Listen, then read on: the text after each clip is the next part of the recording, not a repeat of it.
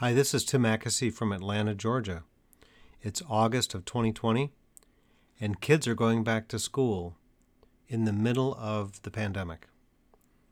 Things are surely crazy. Some are going back in person, some are online only, some are a hybrid, going to school part of the week and online the rest. Some children will surely begin in person and be swept home again when there's a spike at their school. One thing we do know is that kids who stutter need our help more than ever in these difficult times. Let's take a moment and thank our teachers, our speech pathologists, our administrators, and everyone that had to rally in March, April, May, and June to salvage a school year for the kids. Here in Atlanta, you might get snow once or twice a year, and so school will be closed for a day or two. And we, we know how to handle that. No one was ready for what happened. No university and no school. And we're not totally ready for what's coming. Let's talk about what we can do to help these kids and teachers and parents support kids who stutter. There are six things I'd like to cover in this podcast.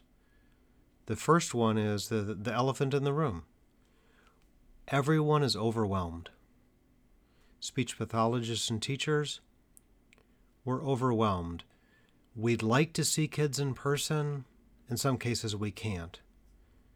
If we're a speech pathologist, we'd like FaceTime or Zoom. Sometimes our caseloads don't permit us to actually see our kids. It depends where, you are in the country.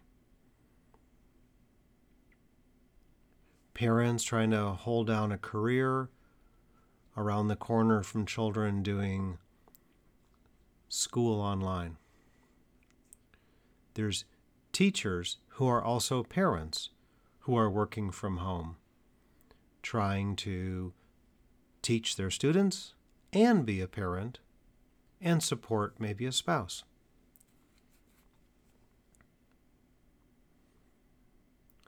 There's the kids. The kids went through different stages of grieving when they were pulled out of school, dance, ballet, gymnastics. There were children who couldn't do their bar mitzvahs and bat mitzvahs. Then all of a sudden, their summer camp was taken also. They thought for sure back in April and May that summer camp would happen, but it didn't. Now, understand that children have anxiety too. And when their routines are upended, there's a lot of what ifs those are ways that children develop anxiety. If you go on the internet and Google, put in the search words COVID, anxiety, and children, it's sad but true. You'll see pages and pages of documents about how COVID and being home has caused anxiety for the children. So let's be really, really patient with our children right now be careful what we say and how we, we, we, if you think about it, we edit their news.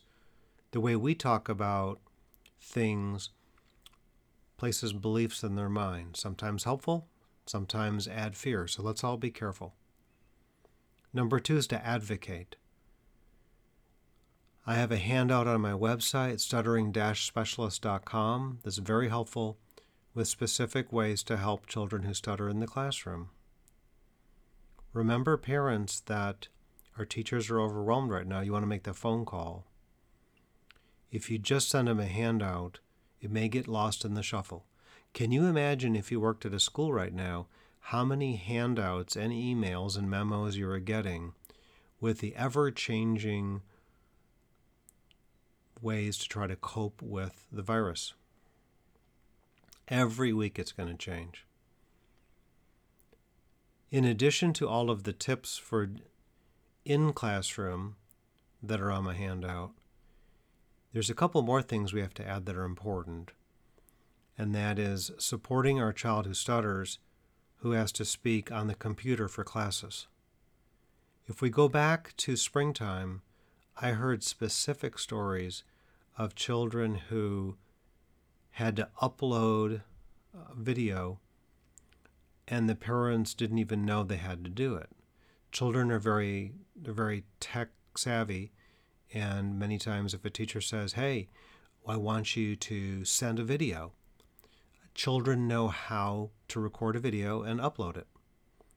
Well, let's pretend your little child who is self-conscious about his stutter uploads a video with significant stuttering for everyone to see. When I mean everyone, I mean the classmates, and everyone's in their home. You have no idea if siblings are walking by the computer or the parent of the children at home. Who knows? But the child had no opportunity to be prepared. They uploaded it, and there it was. The same situation occurs with discussion groups. So all of a sudden, I stutter and I'm in the middle of the screen stuttering. And my point here is when they had no preparation and no warning. Yes, kids who stutter sometimes are gonna stutter, and they we want to teach them how to deal with that. My key point here is the parents had no idea the child was going to be asked to do it or the speech pathologist at school and the teacher, things were so insane in the spring that it's a teacher could possibly forget that a kid in their classroom has a stutter during these crazy times. So, as a parent, you want to know will my child have to upload video content and be in discussion groups? And then teachers remember to get with the SLP to find out who's on their caseload. Number three, there's a difference between accommodations and enabling a child who stutters. Enabling is disabling. If you excuse children from talking, they will pay for it later. I'm going to give you an example. A 17 year old just came into my life two months ago. For the last four academic years, his teachers have been enabling him, excusing him from reading out loud, not calling on him.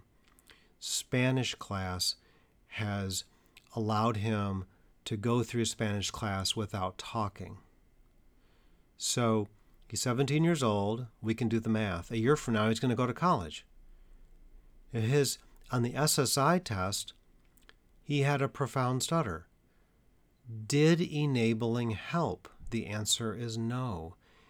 At 17, he asked his parents to, to order for him. He never made phone calls.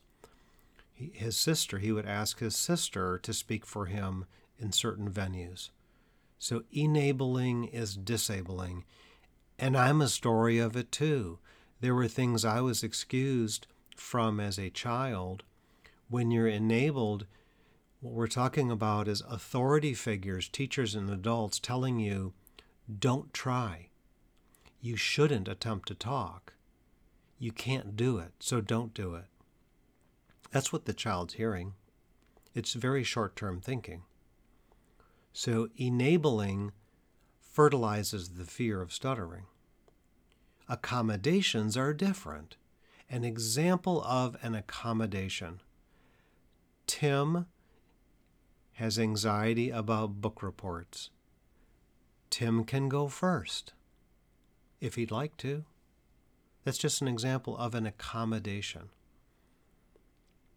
Number four is teasing. Teasing is devastating for kids who stutter. Kids who stutter are four times at risk for teasing than children who don't stutter. What happens when with teasing is it presents a lot like post traumatic stress disorder. Maybe I read out loud in class in fourth grade and some kids start laughing at my stutter. I remember the moment as being a traumatic moment. I start to develop beliefs. The kids think I'm dumb, I can't read, the kids think I'm awkward and weird because I stutter. And then I begin to avoid, I'm self conscious about my stutter.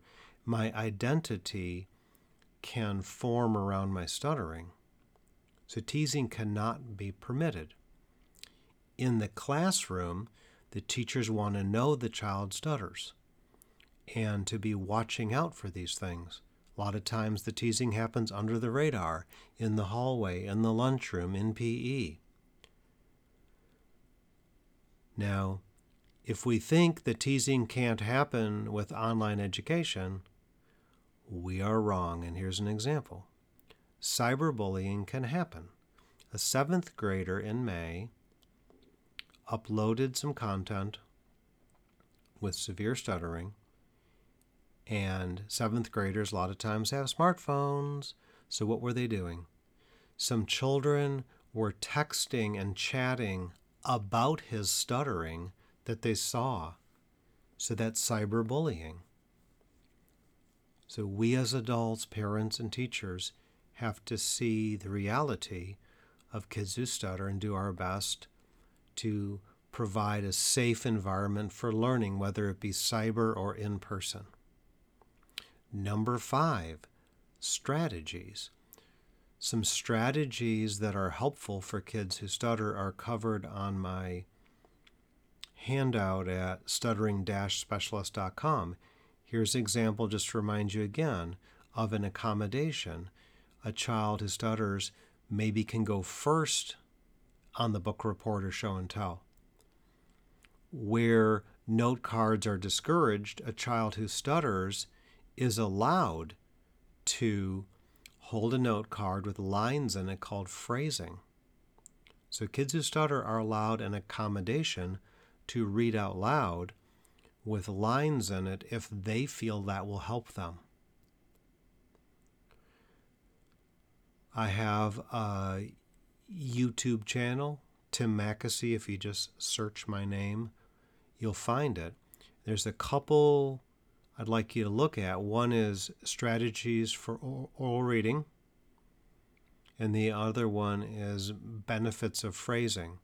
So, those two films that include parents of kids who stutter and kids who stutter will be very helpful in demonstrating these phrasing strategies and strategies to read out loud more fluently. You remember phrasing was in the King's speech? And Joe, Joe Biden, after watching the King's speech, says that the nuns taught him phrasing when he was a child.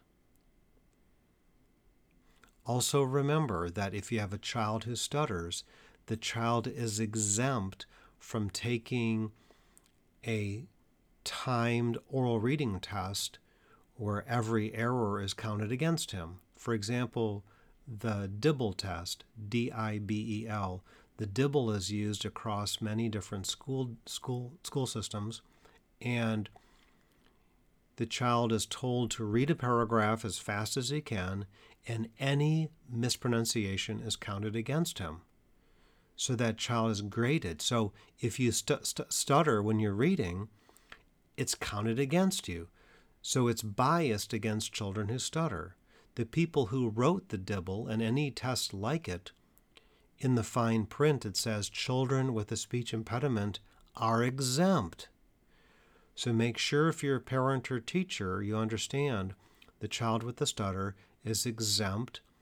I've seen kids held back a grade because someone who administered the test thought that they were illiterate when they had a unique way of stuttering, maybe uh, uh, uh, some sort of blocking that the person misinterpreted as being uh, unable to read. Yes, it happens. It happens more than we would like to say.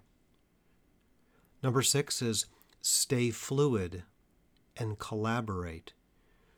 During this pandemic, maybe a child is starting at school and then coming home, or part time, part time at home, part time at school. Stay fluid, collaborate talk with the teachers and the school faculty, continue to work with them, advocate for your child. We all have to stay patient with each other. A lot of raw nerves right now. continue to follow up. I wish everyone a good school year.